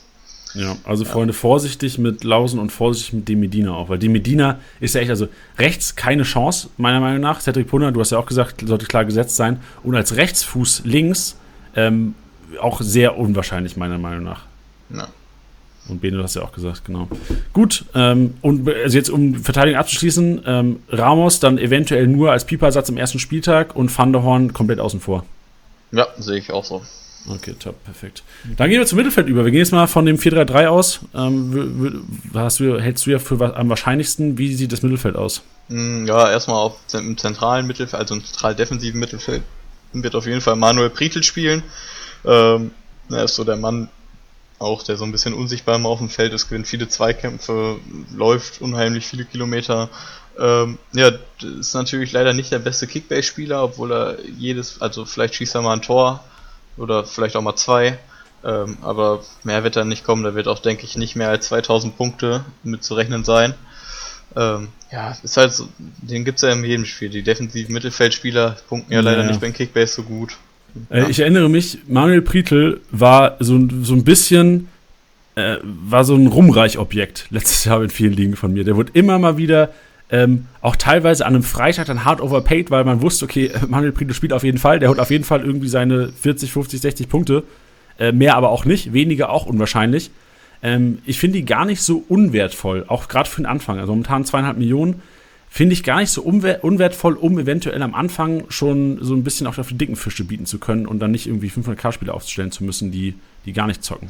Aber ich ja, gebe dir recht, so, also Prietl wird niemals, ähm, also will ich mir auch ein Fenster lehnen, nie, niemals mehr als 2000 Punkte machen. Ich finde 1500 fand ich schon relativ viel für ihn, hat jetzt auch, glaube ich, eine Bude gemacht und eine Vorlage, wenn ich das richtig sehe. Ein Tor, ja. eine Vorlage. Ähm, und zum Ende hin hat Arminia auch echt oft zu Null gespielt, da nochmal ein paar gute Punkte gemacht. Aber sonst sehe ich da auch nicht, also würde mich wundern, wenn der Marktwert irgendwann mal über 4 Millionen gehen würde bei ihm. Ja, klar. Also war natürlich auch noch, also es war, war glaube ich irgendwie, hat nicht jedes Spiel, sechs Spiele oder so ist er ausgefallen. Ähm, hätte dann wahrscheinlich auch noch so ein bisschen an den 2000 geknackt. Ähm, ja, aber dann, anstatt einen, auf eine Pritel zu gehen, würde ich tatsächlich schon lieber auf einen Okugawa gehen. Ähm, weil bei dem hast du tatsächlich dann noch die Chance, dass er auf jeden Fall vielleicht mal ein Tor schießt. Ähm, war halt wie gesagt am Anfang nicht gesetzt, aber zum Ende hin halt jedes Spiel immer gemacht. Ähm, der, der kostet in der App natürlich auch nur 2,8 Millionen. Ähm, da geht meine Empfehlung dann eher schon raus. Weil der einfach dann torgefährlich, torgefährlich Alter, 2,8 Millionen. Ich dachte jetzt, also ich, ich wusste nicht, wie viel Okugawa, Okugawa äh, wert war und ich dachte, er wäre safe 5, 6 wert. Momentan 2,8, also das ist ja ein No-Brainer. Dann, dann wirklich, also besseren Lückenfüller kriegst du eigentlich fast nicht auf dem Markt momentan. Nee, echt, also dann hast du halt Platz für die dicken Fische. So Oder aus. Geld. Richtig, Platz und Geld. Ja. Ähm, wen, wen, siehst du neben Okugawa? Ähm, ja, kommt drauf an, wie fit Vasiliades ist. Ähm, da bin ich mir nicht ganz genau sicher, wie fit er halt noch zurzeit ist. Ich glaube, er ist noch nicht in der App drinne. Ähm, weiß auch nicht, mit wie viel der dann reinkommt. Der könnte entweder ein Vasiliades oder ein Kunze spielen oder es kommt halt noch wer. Kunze ist halt so ein unfiligraner Spieler, ist relativ groß, ähm, sieht damit so ein bisschen unbeweglich aus, ist er tatsächlich dann aber gar nicht so, sondern ist ein solider Spieler gewesen bei Arminia, hat auch immer mal gut gespielt, ähm, war auch ein Prietl-Ersatz mal zwischendurch und wurde dann noch mal zum Ende noch gut immer eingewechselt. Ähm, ist auch noch jung, also der könnte was, könnte auf jeden Fall vielleicht mal reinrotieren, aber ich glaube, fußballerisch ist ein Vasiliades deutlich stärker und ich glaube, der wird am Ende auch da das Rennen machen, wenn nicht noch jemand kommen sollte. Ja, Vasiliades war für mich, ich erinnere mich an äh, die, das Aufstiegsjahr von Paderborn, da war es ja auch so, dass Vasiliades davor in der zweiten Bundesliga alles abgefackelt hat. Also so ein bisschen ähm, ich will es jetzt nicht aussprechen, aber so ein bisschen das, das Marcel Hartl-Syndrom gehabt. Also in der mhm, zweiten mhm, Bundesliga ja. alles abgefackelt. Man dachte, so die Kickbase-Manager waren so hyped auf den, so ein bisschen wie auf Marcel Hartl letztes Jahr und hat es dann nicht gepackt. Also ich wünsche mir auf jeden Fall für euch und für ihn, dass er es packt, aber ich bin auch eher, eher skeptisch zuerst mal, was Paul Vasiades angeht und seine Fähigkeiten in der Bundesliga auch Scorerpunkte einzuheimsen. Ja, bin ich auch mal gespannt. Aber Fußball spielen kann der auf jeden Fall. Er hat echt einen, einen soliden Ball gespielt immer und das war ganz gut. Also, Safe, äh, ja. Ich erinnere mich, dass auch ähm, Topverein, ich glaube Gladbach war mal sehr ja, nah an den, haben. Genau, an einer, an einer Verpflichtung dran. Das hat mich auch damals schon ein bisschen gewundert. Aber die haben wahrscheinlich so ein bisschen auch die zweite Saison davon im Kopf gehabt. Der ist, war damit, also vor zwei Jahren oder so, noch ein bisschen jünger und so. Ich glaube, die wollten tatsächlich sogar bis zu 5 Millionen also für den zahlen. Verrückt. Habt ihr ja. was gezahlt für den jetzt oder kam der ablösefrei? Ähm, nee, der kam ablösefrei. Ah ja, das ist gutes Management da vorne. Gutes Management. Ja, klar. Äh, ja, und vorne sehe ich dann halt, ähm, zu, also rechts den Lassmer obwohl man da auch noch abwarten könnte, ob ähm, vielleicht dann so ein bisschen der so ein bisschen das System geopfert wird, wenn im 4-1-2-2 ist. Äh, ich könnte mir vorstellen, dass der relativ schneller rausrotiert für Mittelfeldspieler noch. Ähm, ja, äh, dann sehe ich in der Mitte tatsächlich noch einen Klos vor Serra und links sehe ich einen Krüger. Ja, Klos vor Serra ist einfach so ein bisschen, äh, also vor Serra sehe ich einfach so ein bisschen nur so, ähm, das Klos halt über die mehrere Jahre. Ich könnte mir jetzt auch vorstellen, dass er mal schneller gewechselt wird als irgendwie in der 80. Minute, sondern vielleicht mal ruhig zur 60. Aber andererseits kann natürlich auch sein, dass äh, Serra startet und Klos reinkommt. Ähm, das wird man so ein bisschen im Laufe der Vorbereitung sehen. Das kann man jetzt noch nicht sagen nach einem Testspiel. Ähm, aber ich kann mir vorstellen, dass Klo startet, allein einfach wegen der Erfahrenheit und dass der Serra rangeführt wird und vielleicht zum vielleicht ab dem 14., 12., 15. Spieltag dann die Startelf rückt und dann halt für Klos. Ja. ja, vor allem, also ich, ich habe ja noch vor dem Podcast so ein bisschen ähm, drüber nachgedacht, ob es vielleicht Sinn macht, auch das, oder ob es die Chance überhaupt gibt, dass beide gleichzeitig spielen, aber das, die siehst du auch nicht, oder? Ähm, siehst halt höchstens vielleicht mal 4-4-2, aber wie gesagt, das sind halt zwei, also zwei Riesen, die jetzt beide nicht unbedingt relativ schnell sind, äh, zwei ähnliche Spielertypen und das ist ja im aktuellen Fußball ist es einfach nicht mehr so häufig der Fall, dass du einfach so zwei Riesenbrecher vorne hast. Ähm, ja, ich kann mir nicht vorstellen, dass man beide sieht zusammen. Ähm, das ist, glaube ich, so ein bisschen, ja, wie sagt man das, wie Cordoba und Piontek, die hat man auch mal zu zweit gesehen, aber war dann auch nicht immer ganz erfolgreich. Stimmt, stimmt, ich erinnere mich, ja. Ja, interessant. Also auf jeden Fall Lassmann und Krüger, sehr interessante Leute für, für mich auch. Also ich finde gerade für den Anfang so die, die Kombi Okugawa, Lassmann, Krüger, gerade wenn man so das das Anfangsprogramm sieht von der Arminia, was ja ähm, relativ human aussieht. Am ersten Spieltag geht es äh, gegen Freiburg daheim, dann spielst du gegen Kräuter Fürth. Klar muss man immer aufpassen, also Freiburg ist auch kein, kein Selbstläufer.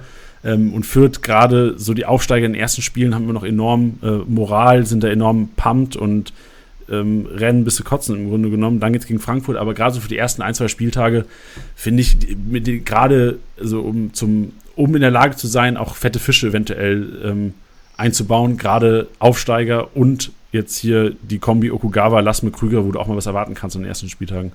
Hm, ja, ich glaube, da würde ich mir tatsächlich auch ähm, von den vorne, äh, würde ich mir am allerersten äh, den Lassme auch zulegen, weil ich mir nicht vorstellen kann, dass er relativ teuer in der App sein wird. Ähm, klar, der ist bei Liga Insider, steht da natürlich vorne drin. Ähm, das wird vielleicht dann so ein bisschen was äh, an Marktwert machen. Aber ich kann mir nicht vorstellen, dass er irgendwie für mehr als 4 Millionen oder 3 Millionen oder für 2 Millionen wäre so der Preis, den ich den einrechne. Also ich würde so 2, 2,5 Millionen wird er bestimmt irgendwie so um den Dreh haben. Und dafür würde ich ihn, glaube ich, auch erstmal mitnehmen und einfach zu gucken, wie die Vorbereitung bei mir ist, wie der sich so ein bisschen macht. Und dann kann man mit dem auf jeden Fall gambeln, weil wenn der einstieg, dann wird er wahrscheinlich deutlich steigen am Marktwert. Genau, also Lassmann und Krüger oder generell kann man ja auch dazu sagen, so von Kickbase-Seite, die Neuzugänge werden alle Zeiten in die App eingeführt. Es ist immer so, dass wir auch auf externe Dienstleister da ähm, ein bisschen achten müssen und teilweise auch ähm, warten müssen, ähm, bis gewisse Spieler eingefügt sind, die wir dann quasi für die App freigeben. Deswegen ähm, noch ein wenig Geduld, was Lassmann, Krüger und Co. angeht, aber die kommen zeitnah in die App und ich gebe dir auch recht. Also ich weiß nicht, was für ein Marktwert in die App kommen wird, aber ich kann mir auch gut vorstellen, dass es so, so zwischen zwei bis vier Mio sein wird, wenn überhaupt, also wahrscheinlich eher zwischen zwei und drei. Und ähm, ja, das ist für mich wahrscheinlich erstmal ein No-Brainer. Ähm, für mich fast Krüger noch so ein bisschen, ähm, weil man bedenken muss, Frankreich zweite Liga, Unterschied zur ersten Bundesliga, Deutschland wahrscheinlich noch größer als von zweiten Liga zur ersten Liga in, innerhalb von Deutschland. Ich glaube, Krüger braucht vielleicht ein bisschen weniger Eingewöhnungszeit, deswegen wäre mein Go-To sogar eher Krüger, aber Ben, ich gebe dir auch recht, vom Potenzial her, lass mir einer, gerade von, von der Physis, ich habe es vorhin schon mal quasi so, so genau, genauso eigentlich gesagt, ähm, enorm interessant und gerade diese Erinnerung an Silas und, und, und Teküs sind, sind irgendwie immer da, gerade wenn ich diese Bilder jetzt sehe. Ich habe gerade mal einfach Google, Google Bilder, lass mal eingegeben. Junge, Junge, Junge. der, der Kollege hat, äh, ist, ist mit Adama Traoré ein bisschen äh, liiert. Nee, ich sag das auch, also ich sag auch, Krüger wird wahrscheinlich ähm, auch eher so der konstantere Spieler sein, auch direkt für den ersten, zweiten, dritten Spieltag. Ähm, aber ja, es ist halt so, wenn wer, wer Bock auf Gammeln hat, soll sich Lassmo holen. Wer keinen Bock auf Gammeln hat und so ein bisschen weiß, was er kriegt, der soll den Krüger nehmen. Ja. Ähm, ja. Ey, lass mir, ich, ich sehe schon Fanliebling. Ich sehe schon in dem Fanliebling. Wie der lacht auch bei seinen Buden. Ey, die, die Bilder geben mir gerade einiges. Ich, ich bin so ein bisschen Fan von dem jetzt schon. Ja, kannst du direkt auf das, obwohl, nee, kannst du bald dann auf der, äh, auf die Scout-Liste packen. Ja, genau, zeitnah. Sehr gut. Gut umgeschwungen nochmal, Bene. Geil. Sehr gut.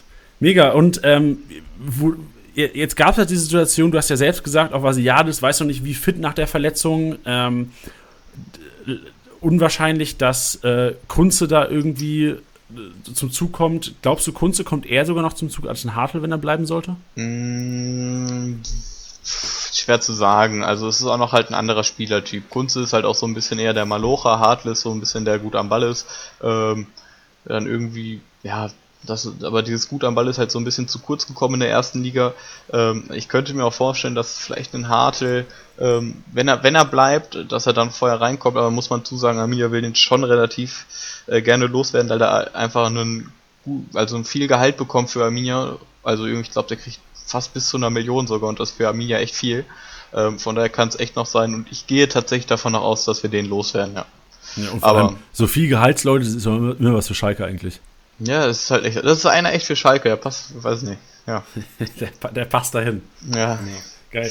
Was ist denn, du hast, weil du das gar nicht erwähnt hast und wo ich eigentlich dachte, oh, vielleicht startet der dieses Jahr durch, weil er letztes Jahr auch schon geile Einsätze immer gehabt hat, gerade als Joker, ist Christian Gebauer.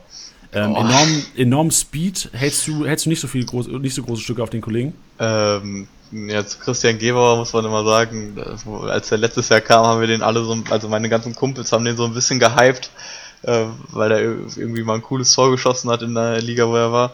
Das ähm, reicht schon meistens, ne? Das reicht schon meistens. Da freut man sich dann ja mal mega drüber. Ähm, nee, also ich halte tatsächlich nicht so viel, ist fußballerisch nicht so eine Bombe, hat ein Mörder-Tempo, ähm, ist super schnell halt, aber ja, fußballerisch nicht unbedingt der Beste. Ähm, klar hatte mal irgendwie gutes, auch ein gutes Spiel gegen Leverkusen gemacht, ähm, auch mal zum Reinwerfen immer nicht schlecht, vielleicht entwickelt er sich, also kann man auf jeden Fall auf Verrechnung haben. Ähm, Gerade erst recht, wenn vielleicht so ein Lassmer oder so einen Krüger Startschwierigkeiten haben, was ja immer sein kann, ähm, ist ein Gebauer auf jeden Fall da und der wird wahrscheinlich als ist einmal so immer der erste, der eingewechselt wird, denke ich mal. Ähm, ja. Aber vielleicht auch in der Startelf. Mal. Echt? Okay. Ja, also vor allem, also ich, ich dachte, du würdest ihn ein bisschen besser einschätzen, weil ich mir dachte, die holen zwei neue für die Außen. Ein Lassme und ein Krüger. Krüger einer, der ja eigentlich gar nicht auch links außen gespielt hat, ein Lassme, der da zu Hause ist, auch wenn man jetzt körperlich denkt, ist der vielleicht eher nicht zu Hause, aber er, er, er kann es ja so ein bisschen der Silas 2.0, dass du über links ja gar keinen typischen Flügelflitzer hast. Also ich kann Krüger jetzt klar nicht, nicht perfekt einschätzen, aber ich habe auch gesehen, so die, die Heatmap vom letzten, vom letzten Jahr und er hat oftmals dann in der, in der Spitze gespielt bei, äh, bei, bei äh, Erzgebirge Aue. Und Gebauer für mich ja so ein klassischer Flügelflitzer. Du hast gesagt, so, was kann der? Der kann schnell laufen. Hm, ja, das ist und, so ein bisschen, ähm, ja. Das, das, war so ein bisschen meine Hoffnung, wo ich sage, okay, Gebauer ist vielleicht einer, der Chancen hat am Anfang, aber ich gebe dir auch recht, so am, am smartesten ist, ist der eigentlich als Joker. So, wenn die Abwehr vielleicht so ein bisschen totgelaufen ist, dann kannst du mit dem Speed richtig was machen. Ja, da, da wurde halt auch, wie gesagt, viel eingewechselt bei Arminia, hat ein Tor geschossen, eine Vorlage. Ähm, ja, also er wird wahrscheinlich bei Arminia nicht über äh, die Joker-Einsatzrolle kommen, hätte ich jetzt gesagt. So, ist eigentlich auch in Rechtsaußen, also es wäre eher so die Position von Lassmann gewesen, kann aber auch Linksaußen. Ähm, ja, ich glaube eher nicht, nein. Okay, dann schließen wir ähm, die, die mögliche Startelf ab. Lass uns aber noch drüber reden, wer die Standards schießt. Wer ist, also ich erinnere mich, Dorn hat relativ viel geschossen, glaube ich, letztes Jahr. Ja, Dorn ähm, und Arne Meyer. Genau, schon, und am Anfang wahrscheinlich auch Hartl viel, oder? Bis ja. er dann irgendwann raus, rausrotiert ist. Wer, ist. wer ist dieses Jahr prädestiniert für, für, die, für die Rohpunkte über Standards, Ecken und äh, wer, wer schießt die Elber auch wichtig? Mm, ja, das ist so ein bisschen schwierig halt, da wir halt irgendwie unsere Eckenspezialisten, die zwar nie gut waren, äh, aber alle abgegeben haben. äh, also es waren halt immer Dorn und Arne Meyer, die die Ecken und Freistöße geschossen haben. Dann Freistöße haben auch noch Vogelsammer geschossen irgendwie. Der hat ja eins da richtig gut gemacht gegen Mainz den einen und dann gegen Hoffenheim. Ähm, die fallen jetzt alle so ein bisschen weg, von daher ist das noch so ein bisschen offen. Elfmeter wird wahrscheinlich Klo schießen, der ist ja immer relativ sicher äh, wenn er spielt natürlich. Und ja, das kann man leider noch nicht sagen, wer die Ecken und die Freistöße schießt, aber ich könnte mir vorstellen, dass Okugawa auch die Ecken schießt und ähm, ja, vielleicht noch ein Krüger schießt noch Ecken, aber Freistöße und so, das ist echt, das weiß man noch nicht. Okay, aber Elver Close ist ja schon mal eine, eine, wichtige Info. Und Okugawa für mich immer noch einer, der sich irgendwie raus, rauspuppt als kleiner Geheimtipp, gerade wenn er, wenn er jetzt derjenige sein sollte, der die Ecken schießt gerade mit dieser Kopfballwucht, die Arminia durch Klos, äh, Nielsen, äh, Pieper hat, keine, keine schlechte Investition für 2,8, Freunde. Ja, würde ich auch zuschlagen. Ähm, Gibt es eine dominante Seite bei der Arminia? Also gerade ja. wenn man sich entscheiden müsste jetzt zwischen einem Cedric Brunner und einem Lausen, gibt es eine dominante Seite, wo man sagt, okay, von da kamen jetzt die Flanken eher. Unter Kramer hast du ja auch gesagt, dass man vielleicht mehr so wieder auf die langen Bälle gesetzt hat. Ähm, ja, also es gibt jetzt vielleicht nicht unbedingt, also über rechts waren wir auf jeden Fall deutlich stabiler als über die linke Seite. Ähm, diese langen Bälle, die ich meinte, das waren eigentlich die ursprünglichen Bälle von Ortega halt. Das war halt, wie gesagt, Ortega hatte immer den Ballen dann immer die langen Dinger auf Kloster, die dann irgendwie weitergeleitet hat oder abgeschirmt. Ähm, oder die Innenverteidiger, die das dann im Spielaufbau gemacht haben. Ähm, das waren so ein bisschen diese langen Bälle, die man immer die ich eben angesprochen habe, ähm, wo Klos dann auch relativ viele Punkte gemacht hat. Ich glaube, Klos hatte irgendwie 150 gewonnene Kopfballduelle mehr als Wout Wekos, der auf Platz 2 war. Ähm, und die kommen ja nicht von ohnehin. Das heißt, er wurde echt super oft angespielt und hat dann halt die Zweikämpfe und die Kopfballduelle gewonnen. und von den Seiten aus, ja, rechte Seite ist besser, aber nimmt sich jetzt alles nicht viel. Also ist, Arminia ist jetzt nicht die typische Mannschaft, die äh, sich auf der Seite durchkombiniert und dann reinflanken steht dann Klosen für ein Kopfballtor. Eher nicht so. Ähm, ja, die kommen am meisten mehr aus dem Zentrum raus. Ja, das habe ich nicht auch so im Kopf. Ich erinnere mich, ich hatte Cedric Brunner teilweise über mehrere Wochen mal in meinem Team gehabt und habe dann auch ähm, Arminia-Spiele mal, wenn die irgendwie Freitagabends gespielt haben oder mal an einem Sonntag mir angeschaut komplett.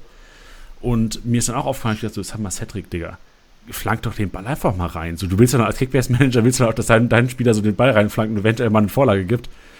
Aber das ist echt verdammt wenig passiert. Und da habe ich mir auch schon gedacht, okay, Arminia ist anscheinend nicht das Team, was irgendwie über die Außen kombiniert und dann ähm, die Außenverteidiger groß zu Flanken kommen. Nee, auf, also das auf keinen Fall. Brunner und Lauersen ähm, ja, Lauersen sollte es eigentlich so machen wie Brunner, hat dann halt nie so oft geklappt. Brunner ähm, ist, hat halt immer relativ viel defensiv gearbeitet. Das heißt, war jetzt nicht der Außenverteidiger, der immer die Weter nach vorne gemacht hat, sondern da war es halt einfach wichtiger, dass die Seite zu ist. Ähm, ja, dass nicht viel, kein, die Gegenspieler über die Seite nicht viel kommen. Das stand also mehr im Mittelpunkt bei mir. Ja, und als Zielspieler kann man eigentlich klar Klos ausmachen, oder? Also klar wird Okugawa sicherlich, ähm, was Spielaufbau angeht, so die, die Rolle übernehmen oder die Kreativ- das, den kreativen Part übernehmen. Jetzt Rizzo Dorn war ja wahrscheinlich letztes Jahr eher der Zielspieler, der dann gesucht wurde im Spielaufbau. Würdest du sagen, Okugawa übernimmt es jetzt und Klos vorne drin ist quasi der, der von Ortega angespielt wird? Ähm, ich weiß es nicht genau. Ich bin halt, wie gesagt, auf diesen Vasiliades, der konnte halt, wie gesagt, immer richtig gut mit dem Ball umgehen. Äh, wenn der fit ist, kann ich mir vorstellen, dass der so ein bisschen die Bälle auf jeden Fall mehr verteilen wird von Pieper. Also die erste Anspielstation ist immer Pieper, der das Spiel aufbaut, äh, mit Ortega halt zusammen. Und dann im Mittelfeld wird so ein bisschen halt immer Doan gesucht. Ähm, ich weiß nicht genau, ob Okugawa es halt genauso gut ausüben kann wie Doan. Kann ich mir jetzt tatsächlich nicht ganz genau gut so vorstellen. Vasiliades könnte es wahrscheinlich schon, aber muss man schauen, wie fit und wie gut er dann allgemein in der ersten Liga ist. Aber ja, der Zielspieler für die hohen Bälle auf jeden Fall ist immer Klos. Der wird immer gesucht. Ähm, Klos oder Serra. Ich glaube, Serra wird es genauso spielen wie Klos oder probieren zu spielen wie Klos. Ähm, von daher Zielspieler immer vorne rein, Klos, ja.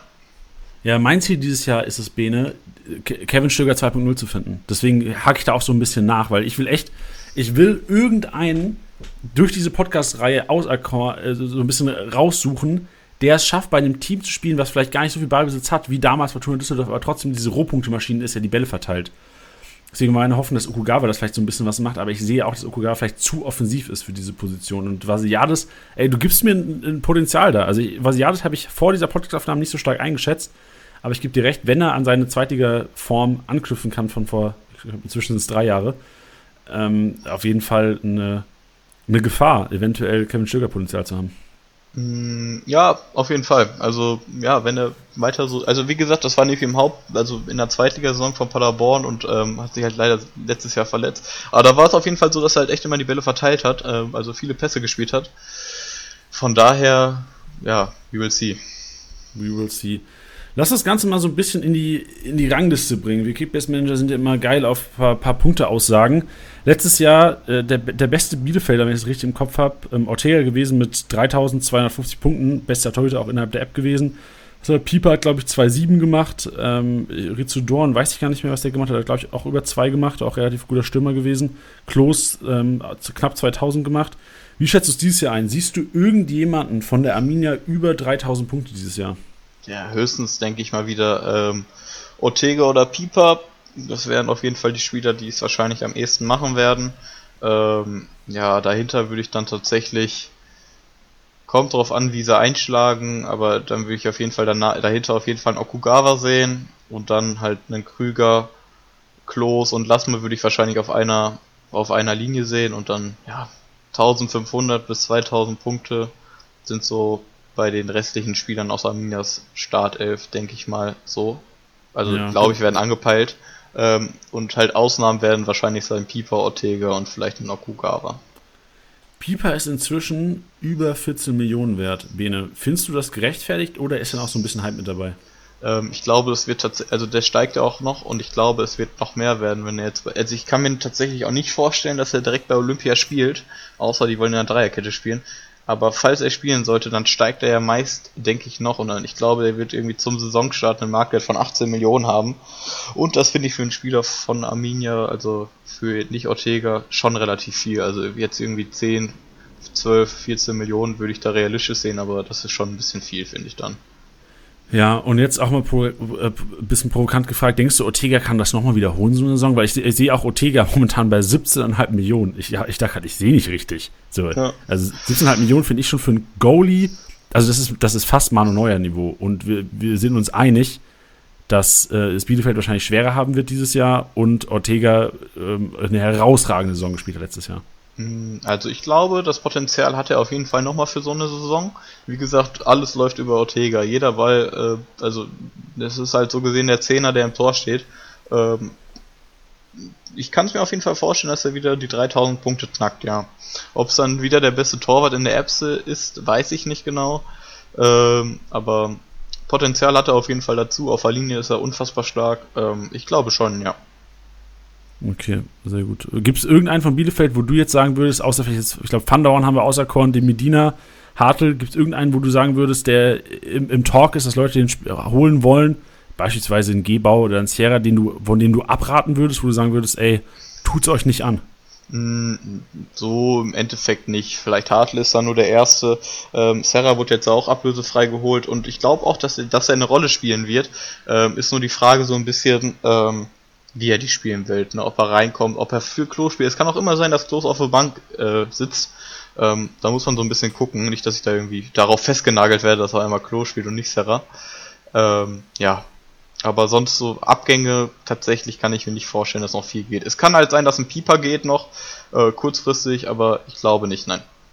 Dann wird der Ramos bereitstehen auf jeden Fall. Dann wäre Ramos auf jeden Fall ein sehr attraktiver Spieler in der App. Auf jeden Fall. Ja. Ähm, Bene, wenn du dir einen Spieler aussuchen müsstest von der Arminia, wenn du dir einen Spieler aussuchen würdest, den du am ersten Spieltag in deinem Kader hast, wen am ersten Spieltag gegen Am ersten Spieltag. In, genau, wen hättest du in deinem Kader am liebsten? Hm, wen hätte ich am liebsten im Kader? Ich hätte am liebsten im Kader Stefan Ortega, weil mit dem habe ich die Meisterschaft geholt. so subjektiv, der Bene, so subjektiv. Ja. Geil. Mega. Dann, ähm, was ich gestern ganz geil finde, wir, wir machen jetzt einen Mix daraus. Eigentlich habe ich mir vorgenommen, okay, die, die, abschließende Frage in diesem Podcast, in dieser Reihe, in diesem Kickbase-Marathon, äh, Podcast-Marathon, wo wir 18 Vereine in 18 Tagen, ähm, in, in 18 Folgen ähm, analysieren, ist, äh, welchen Kickbase-Spieler du in deinem Team haben möchtest. Aber, was ich ganz geil rausgepuppt hat, gestern haben wir auch einige Spielerduelle gemacht innerhalb des Vereins, weil ich glaube, einige für euch da draußen haben jetzt den Podcast gehört und sagen, ja, okay, toll. Jetzt weiß ich nicht, ob ich den oder den holen soll, lieber. Äh, Bene, ich benutze dich jetzt einfach mal als, äh, weil du der Arminia-Experte bist, als Versuchskaninchen. Ähm, hättest du lieber auf die Saison gesehen Klos oder Serra in deinem Kader? Ähm, ja, einfach weil er ein Fanliebling ist und auch so, so einfach eine Legende ist bei Arminia Klos. Dann äh, Brunner oder Lausen? Brunner. Äh, jetzt meinst du hoffentlich nicht einfach. Ähm, Lasme oder Vasiliades? Ähm, einfach weil ich Bock auf den Gamble hat, dann würde ich sagen Lasme. Okay, und, und, und Lasme oder Klos? Ähm, Lasme. Okay, okay, okay, okay, okay. Na, also ich, ich erhoffe mir einfach echt viel, weil ich einfach solche Spielertypen absolut mag. Einfach diese, diese schnellen Stürmer, die dann noch groß sind, äh, Flügelstürmer, äh, mit einem richtig guten Abschluss. Also diesen Spielerstil feiere ich einfach mega. Äh, deswegen kann auch sein, dass ich diesen Lasma einfach nur zu Unrecht äh, hype.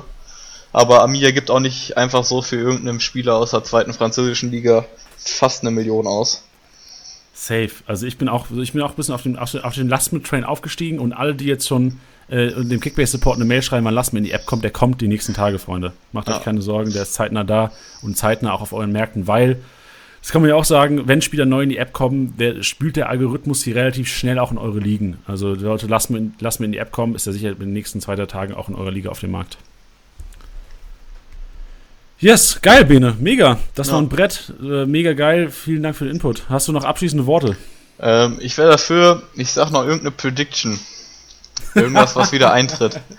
Okay, okay, also letztes Jahr, ich, du hast gesagt, Ortega äh, macht auf jeden Fall eine Vorlage. Ja, ähm, also ja, hau, hau, gerne was raus, wenn du was im Kopf hast schon. Wäre es langweilig, wenn ich sage, dass Ortega wieder eine Vorlage macht? also weiß. nee, weil, also äh, Bene, ich, wir können auch gerne eine Wette machen, weil ich, also ich bin, ich sagte ja, Arminia, ja, die sind auf jeden Fall für Kickbase, gerade am Anfang sind das Geheimtipps, aber ich bin immer noch der Meinung, dass, ähm, und ich hau jetzt auch einen raus, ich bin der Meinung, dass Arminia Bielefeld absteigt nächstes Jahr. Oh, okay. Ja, da machen wir eine Wette. Da machen wir eine Wette dass, draus. Ähm, ja, okay. Ja, aber wenn wir jetzt wetten, ob sie absteigen oder nicht, das wäre ja langweilig. Oder? Nee, also das fände ich langweilig. Nee, nee, Ach so, okay. Oder Lass es so machen. Lass uns so machen. Ich sage, Arminia steigt ab und äh, Ortega macht keine Vorlage und leitet auch kein Tor ein. Weil das hat er, glaube ich, letztes Jahr auch gemacht. Ja, okay, das ist ja, das ist ja ganz leicht. Also Arminia bleibt natürlich drin und Ortega leitet entweder ein Tor ein oder eine Vorlage. Okay, top. Und äh, ich habe auch einen Wetteinsatz. Ich hätte was Geiles. Okay. Ähm, wenn du ich würde gerne um Trikot wetten. Um geflocktes Trikot, wenn das für dich nicht zu viel ist. Äh, von Arminia? Äh, von Arminia oder, ähm, ja genau, von Arminia. Oder vom also, neuen Kevin Stöger. Wenn du den rausfindest. Auch geil, auch geil. Wir, wir wetten um Trikotsatz und der Gewinner darf sich eins wünschen. Ja, okay, machen wir so. Bin ich dabei. Okay, mega, geil, Bene. geil. mega. Freue ich mich. Gut, ähm, ja, mega, geile Episode, hat mega Bock gemacht mit dir. Ähm, vielen Dank auf jeden Fall für deine Zeit. Ähm, ja, die Hörer ähm, willst, du, willst du irgendwas an die Hörer sagen? Jetzt hast du was rausgehauen hier, jetzt haben wir eine Wette am Start gebracht. Ich habe mega Bock auf die Wette. ähm, ich suche mir auch gerade schon Spieler raus. Geil. Ähm, ja, also ich, ich weiß ja, war so ein Klostrikot, die haben ja damals Kaiserslautern in der zweite Liga, äh, in der dritte Liga geschossen. Äh, lass doch um, um, falls Lasme explodieren sollte, lass, ich, ich hätte Bock auf ein Lasme. Welche, welche Trinknummer hat ein Lasme? Oh Gott. Ähm, die 10, die 10. Wer hat die 10 Boah, bekommen? Das wäre mega. Da ja. hätte ich ja richtig Bock drauf. Wenn der explodiert, lass, lass um ein Lasme-Trikot werden. Ja, machen wir so. Klar. Okay, perfekt. Geil. Ähm, nee, was will ich noch an die Zuschauer sagen? Ja, also, wie gesagt, ähm, Tipps gehen raus, so ein bisschen undercover. Lasma, Okugawa, Vasiliades kann man so ein bisschen gucken, wenn die in der Startelf stehen, äh, für die ersten Spieltage auf jeden Fall. Äh, sonst einfach nur Pieper, Ortega, auf jeden Fall immer nice to have. Und ja. Geil, perfekt. Und wenn ihr gerade auf Langeroge seid, Freunde, Ben ist gerade auf Langeroge. Sagt mal Hallo, diese Insel ist ja nicht so groß. Nee, so groß bin ich nicht. Also immer morgens 10 Uhr fit den Tag auf Langeoog. Geil. Ab geht die Pass, Bene. Vielen Dank für deine Zeit. Ich hoffe, wir hören uns nächstes Jahr wieder. Ja, machen wir auf jeden Fall, Janni. Mach's gut. Ciao. Ciao.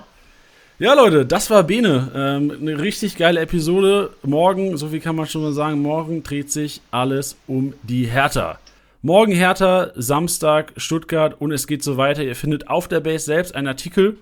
Ähm, also macht gerne mal die, die App auf. Auf der Startseite seht ihr einen Artikel mit einer Übersicht wann welcher Podcast rauskommt. Also die, die Übersicht heißt 18 Tage, 18 Club, 18 Folgen. Ich, wir werden sie sicherlich auch nochmal nach oben pushen. Da seht ihr morgen Hertha, Samstag Stuttgart, Sonntag Mainz, Montag Hoffenheim und so weiter, bis dann am 23.07. der FC Bayern an, am Start ist.